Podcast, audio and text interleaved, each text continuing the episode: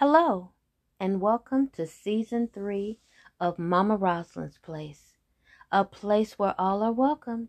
So come on in, sit back, relax, and stay for a while. Each week, I will share with you a different story or two. These are my interpretations of some of my favorite stories. This week's story is Full, Full, Full of Love by Trish Cooke and illustrated by Paul Howard. I suggest that if you get a chance to look at this book, please do. The illustrations are beautiful. This story is dedicated to Samaya and Alani, the angels that made me a granny. On Sunday, Mama took JJ to Granny's house. I'm gonna go get Dad, Mama said. I won't be long. Gran is soft and warm and full of hugs and kisses. Kiss, kiss, hugs, and cuddles. Granny was cooking. The dinner smelled so yummy. Is dinner ready, Gran?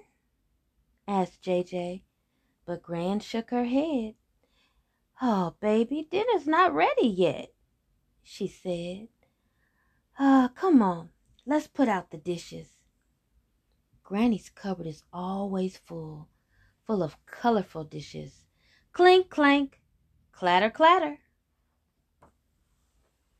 But JJ was hungry. Is dinner ready now? he asked. Gran shook her head. Dinner's not ready yet, she said. Come on, let's feed the fish. Granny's fish tank is full. It's full of all kinds of fishes. Splash, splish, wiggle, wiggle. But JJ was hungry, so JJ asked again. Is dinner ready now, Gran? Granny just shook her head. Baby, dinner's not ready yet, she said. Come on, Les. then JJ saw the candy tin. Granny's tin was full, full to the brim. Tip top all the way up. Ooh, he struggled and he juggled and Gran said, No, no, Mm, mm, mm. But seeing all that candy had made JJ even hungrier than before. So he asked again, Ah, is dinner ready yet? Gran. Gran just shook her head. Dinner's not ready yet, she said. Come on, let's go look for the others.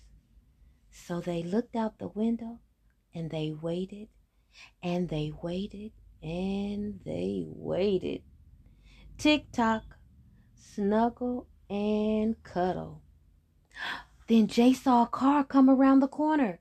Then another. And the car stopped, one behind the other, and out they all came. Uncles and auntie, cousins and friends. Mama, and Daddy, all for Sunday dinner at Granny's. Oh, dinner must be ready now, Granny.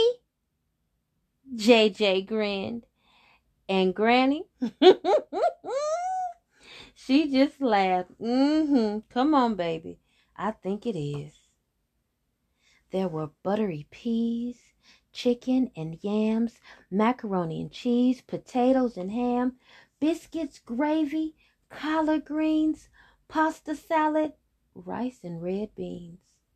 There was apple pie and vanilla ice cream, fresh peach cobbler covered in steam, raspberry soft, coffee and tea, plenty, plenty for everyone.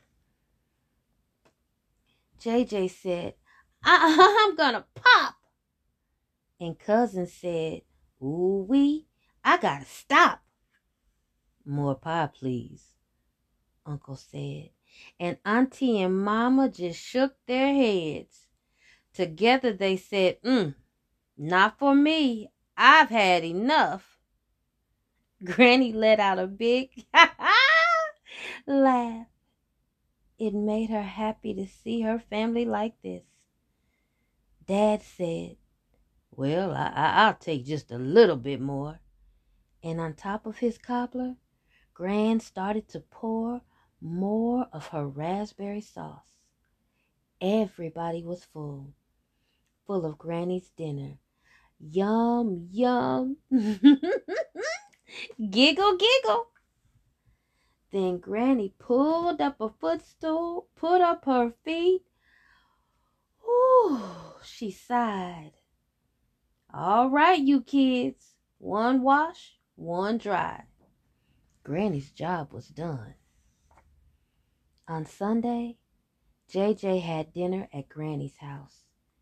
And when it was time to go, he climbed on Granny's lap. He kissed her and she kissed him back. And then they hugged and hugged and hugged. And full of hugs, they hugged some more. Granny's house is always full, full of hugs and kisses, full of tasty dishes, full of all kinds of her exotic fishes, full to the brim with happy faces, full, full, full of love. That's Sunday dinner at Granny's house. The end.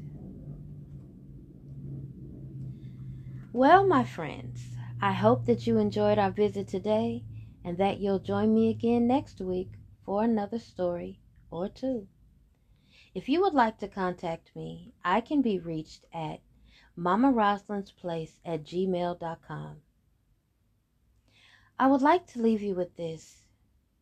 Our greatest glory is not in never falling, but in rising every time we fall. Confucius. As always, my friends, until next time, be blessed.